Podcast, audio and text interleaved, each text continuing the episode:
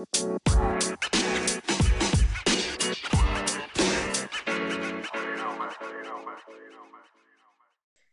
halo, selamat datang di podcast Cotoy episode 1 tanggal 14 April 2019. Jadi, sekarang kita akan membahas tentang debat debat Pilpres kemarin antara Jokowi dan Prabowo. Bersama saya David Noya dan gue Gibi Andris. Ya, hari ini kita akan membahas tentang Pilpres. Jadi kemarin debat yang hmm, seperti biasa, Debat kelima ya. yang enggak enggak enggak seru, enggak enggak seru cuma ada beberapa poin yang bisa kita ambil dari situ yang di sini gue udah tulis poin-poinnya. Eh, yang pertama apa ya? Kalau kalau dari kalau menurut gue sih eh, penonton sangat mengganggu kayak kayak debat-debat yang lalu Oh, penonton terlalu mengganggu soalnya penonton yang diambil tuh dari pendukung supporter sendiri ya. ya jadi pendukung sendiri Apalagi supporter 01.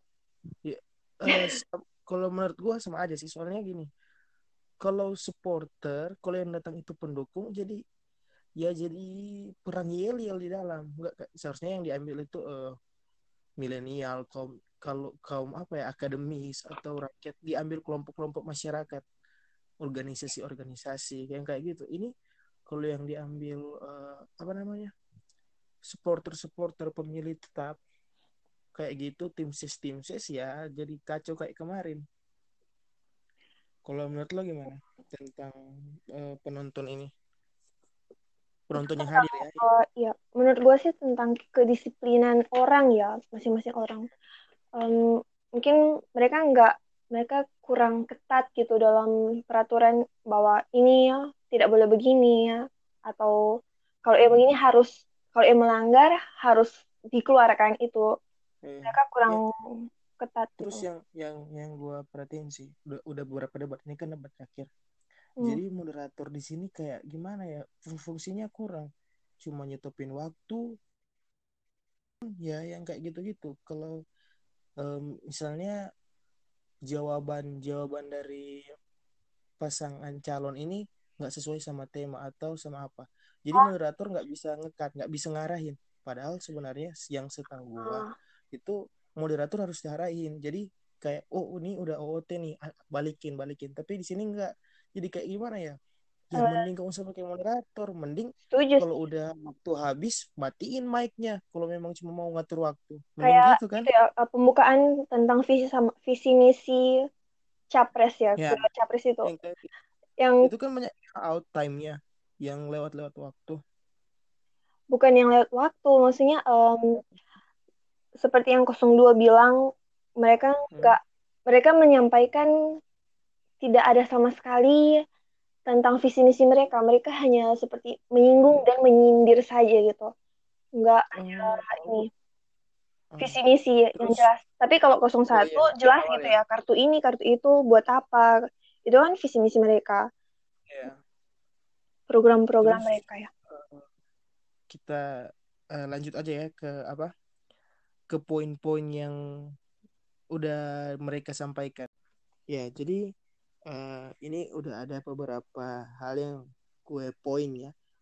Walaupun nggak terlalu nggak nggak terlalu menarik ya gue coba poin-poin. Tuh ada eh, OKOC OKOC ini emang program yang kayaknya ingat ingat Prabowo Sandi ingat OKOC banget ya. Soalnya dari zamannya ke dari zaman pilgub di Jakarta ya OKOC terus OKOC terus gimana ya tapi dari yang gue tahu ya sebagai orang Hmm. yang tinggal di Manado katanya OKOC OKOC itu di Jakarta ya nggak terlalu laku gimana ya Kayak Indomaret gitu ya. jadi gimana jadi eh, gimana ya kan katanya banyak yang bangkrut banyak yang Tutup. eh, harganya mahal iya Um, banyak yang ya gitu maksud gua gitu. Kalau menurut lo gimana oke oke gimana ya kalau bisa kalau itu dibilang sebagai program yang mati ya. Kena terus kenapa si Sandiaga Uno ini selalu mengangkat terus program ini program andalannya ini? Terus kalau Oh. memang kalau memang nyata memang jelek ya memang kan pasti programnya rusak ya. Ya kenapa kalau gitu? yang Kok dibilang kalau gitu? yang kalau kalau itu gue tahu sih soalnya gue pernah nonton di channel Asumsi itu eh sam- wawancara sama Mardani Alisera yang dari PKS itu katanya ya emang sengaja digituin emang diulang-ulang terus biar membekas di masyarakat biar orang-orang kenal programnya ya soalnya pernah waktu di debat pilu kan juga kayak gitu. Kayak gimana ya eh, apa pun yang dibilang ya jawabnya oke oce. Mau pertanyaannya apa jawabnya oke oce. Itu nggak apa-apa katanya walaupun nggak sesuai. Yang pen biar masyarakat kenal strategi mereka kayak gitu. Katanya sih kat- kata Mar kata Bang Mardaninya. Nah ya tapi kalau gitu nggak nggak emang bagus sih. Orang jadi kenal tapi ya nggak relevan sama pertanyaannya. Gini ya semua orang kan pasti bisa mikir ya. Kalau ya misalnya itu memang udah rusak udah gagal terus dia angkat-angkat terus gitu ya pasti udah nggak bakal berpengaruh ya ke orang-orang lain ya yang memang udah lihat hasil ya kerjanya mereka gitu. Ya nggak tahu juga sih soalnya eh, program mereka emang kayak program andalan gitu. Oke oce mau gimana lagi? Ya kalau mau ditanya kalau yang gue lihat ya program program Prabowo Sandi ya oke oce. Terus apalagi coba lu ingat nggak pro- program Prabowo Sandi apaan aja? Ya kan selama ini Hmm. ngomongnya eh, mau nurunin harga ini mau swasembada pangan mau bikin ini biar bikin ini. Tapi biar tapi ibu-ibu tertarik program gitu ya. pro, program nggak pro- program realnya nggak ada ya kayak gini eh gue mau kaya. Ah, lu mau kaya mau ngapa Eh, seharusnya kan gue mau kaya jadi gue mau kerja. Gi- kayak gitu kan. Ini gue mau kaya. Ya udah yang gue lihat sih gitu programnya nggak ada. Ya programnya oke oce ini. Gue mau apa oke oce oh yang gue ingat eh, program perbosan nih. Ini sama apa rumah-rumah. Rumah di rumah 0% prakerja. Oh. Enggak enggak enggak. Itu oh. Itu itu aneh. Ya, rumah prakerja. Ya ya gitu doang nggak yang lain jadi kelar apa kelar kelar apa kelar sekolah langsung ada tempat kerja Enggak, Ka- kayak disiapin dulu pelatihan. Jadi tempat itu biar tempat siap kerja pelatihan, iya biar siap kerja karena nggak semua yang di kita terima bisa langsung diaplikasiin kan. Terus eh, apa lagi ya yang gue lihat? Oh nih, Hah? eh, Bang eh, ini Bang Wakaf Mikro.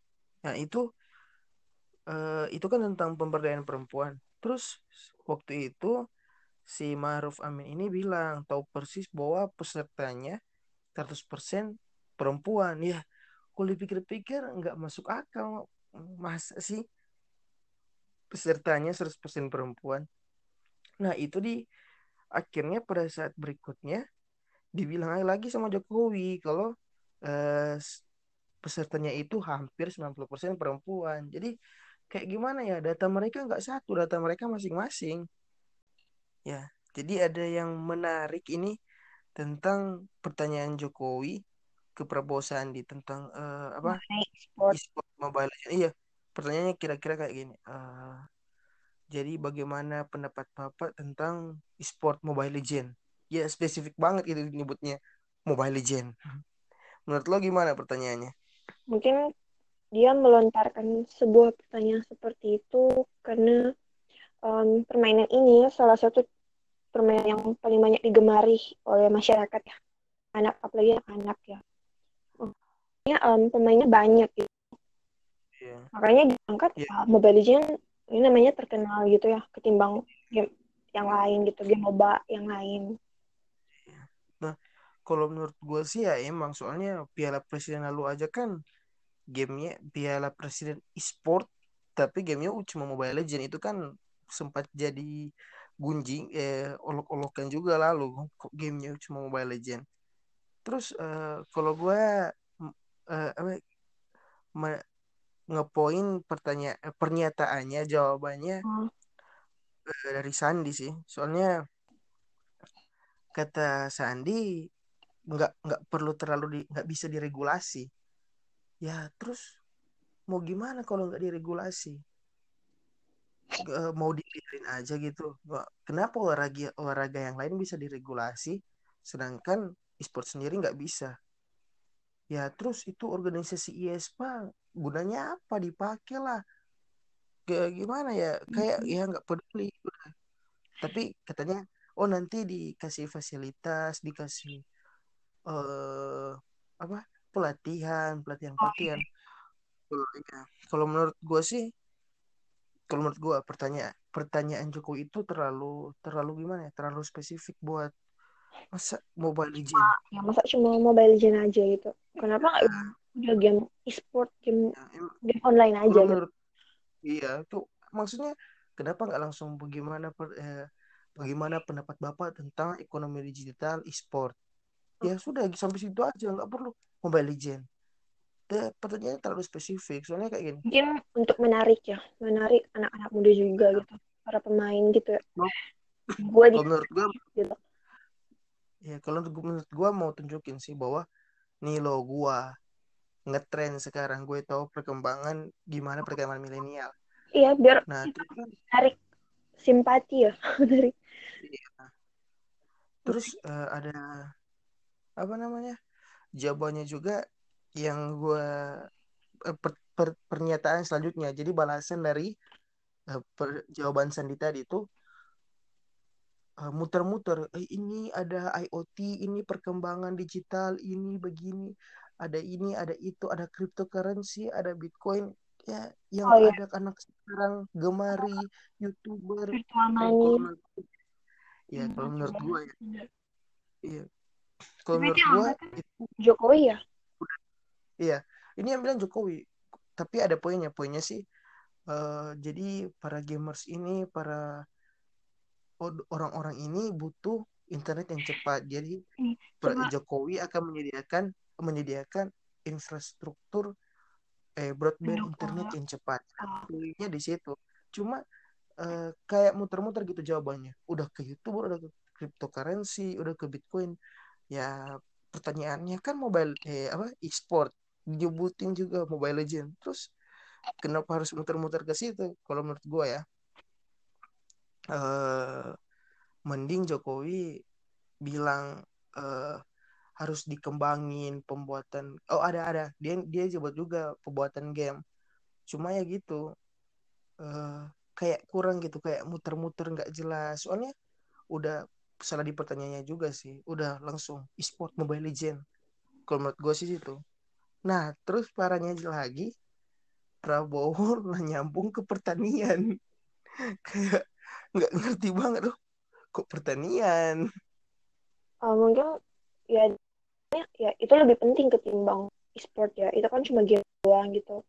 Kalau misalnya ya. untuk mem- apa untuk pencapaian prestasi ya bisa, tapi nggak untuk kebutuhan masyarakat gitu. Enggak.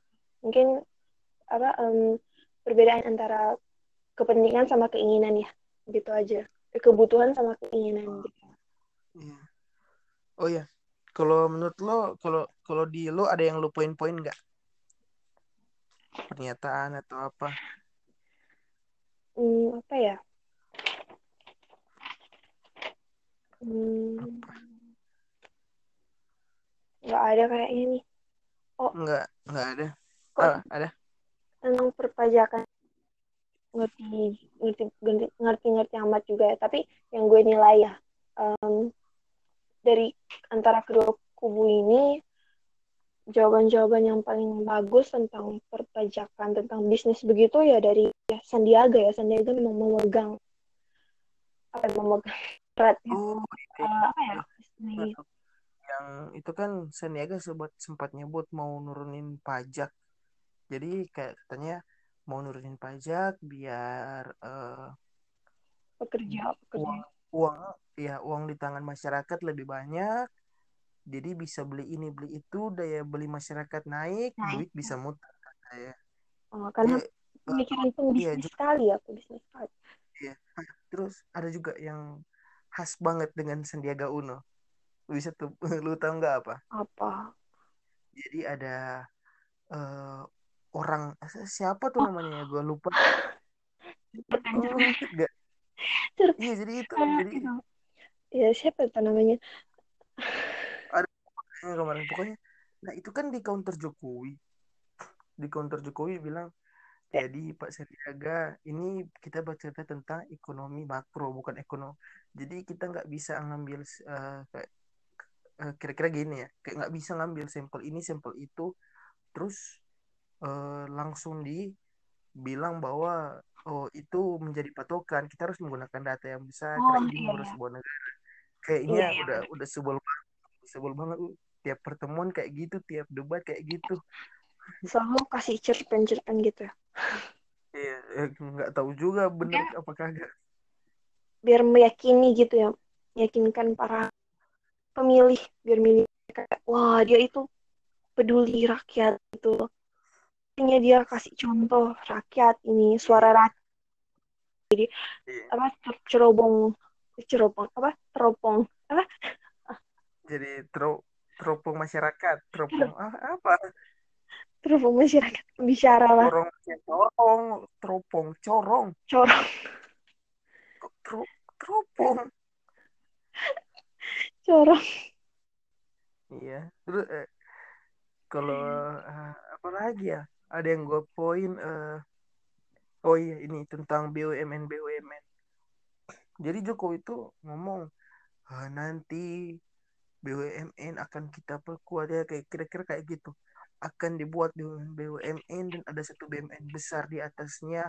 Jadi dapat teror- terkoordinasi ya. Kalau menurut gua ya Hmm. eh, sebagai petahana Jokowi nggak bisa bilang nanti nanti. Soalnya ya udah udah menjabat kan empat setengah tahun. Nah, jadi menurut gua eh, bapak ngapain aja selama ini? Terus selama ini BUMN nggak diperhatiin gitu. Ya maksud gua gitu. Sebagai petahana kayaknya ngomong nanti itu eh, terlarang kata yang terban nanti. Soalnya udah terpilih kan? Kalau kalau nggak salah ya, kubu 02 kan pernah bilang eh kemarin malam bilang tentang apa itu em, kayak apa? Apa itu yang apa harus butuh 10 tahun untuk melaksanakan sebuah program kok, biar Iya. Indonesia jadi apa itu ya, lupa. Iya. mungkin ya itu jadi alasan Jokowi nggak mungkin gitu bisa semudah itu membangun Indonesia apalagi membangun negara itu.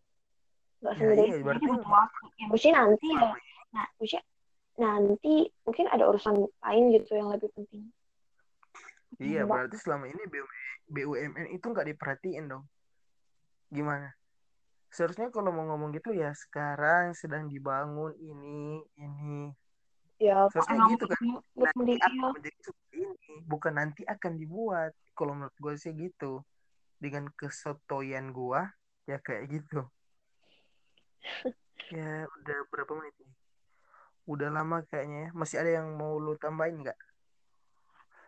Ini tentang yang segmen kedua tentang ya, pening, eh, tentang apa? Perpajakan juga.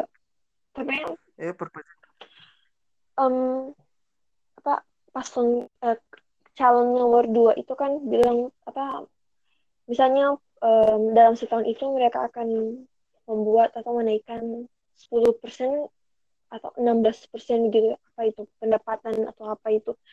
Terus dibantah sama 01 misalnya gini kalau misalnya naik 10% dalam setahun misalnya 15 T atau oh iya iya yang akan apa shock dapat itu ya. Bakal bakal bakal kaget gitu kan.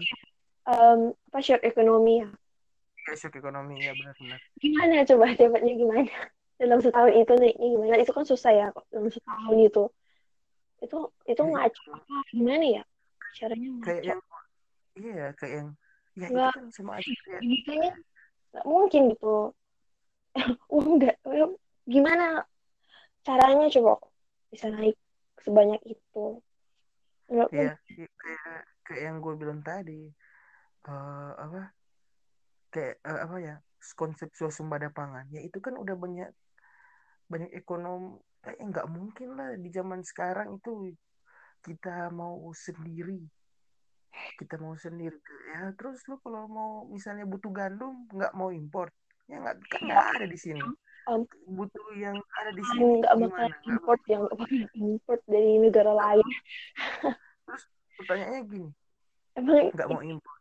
nggak mau import apa? Mungkin kan? Negara maju aja masih butuh negara lain gitu. Mungkin bisa berdiri sendiri. Beda kalau sama Amerika sana ya. Negara udah dikuasa besar aja. Kalau ada yang nggak bisa kita produksi ya kita impor tentang kepemimpinan Prabowo. Ya, ini kayak gimana ya? Kayak uh, anti banget anti banget sama impor. Ya kayak gitu. Tuh kayak nggak konkret banget. Mencut mencontohkan Trump nih. Bagaimana mencontohkan Trump. Tapi ya, ya latar belakang ya beda backgroundnya Indonesia masih negara berkembang. Sedangkan Amerika ini udah negara maju udah negara besar itu makanya. Tapi ya itu. Pemikiran Indonesia. Emang tegas tegas gitu. Tapi ya salah gitu. Belum belum belum tepat gitu belum tepat. Mungkin iya. lima tahun ke depan baru calon lagi. Mungkin ya.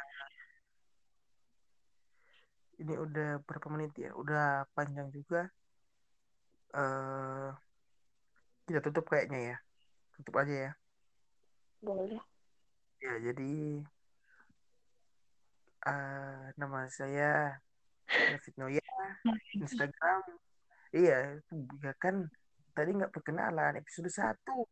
Ya, perkenalan nama saya David Noya, uh, mahasiswa. Yang nggak usah dibilang kali. Ya, mahasiswa teknik. Uh, Instagram kalau mau follow atau DM at Noya David terus? Um, mahasiswa fakultas hukum dan IG gue Instagram. gue GB Andreas. A N D R I E S gitu ya. Udah. Ya gitu. Kalau mau follow mau DM kritik dan saran bisa DM DM ke situ ya. Ya. Sekian podcast hari ini episode 1 tanggal 14 April 2019. Ya, bye. Bye.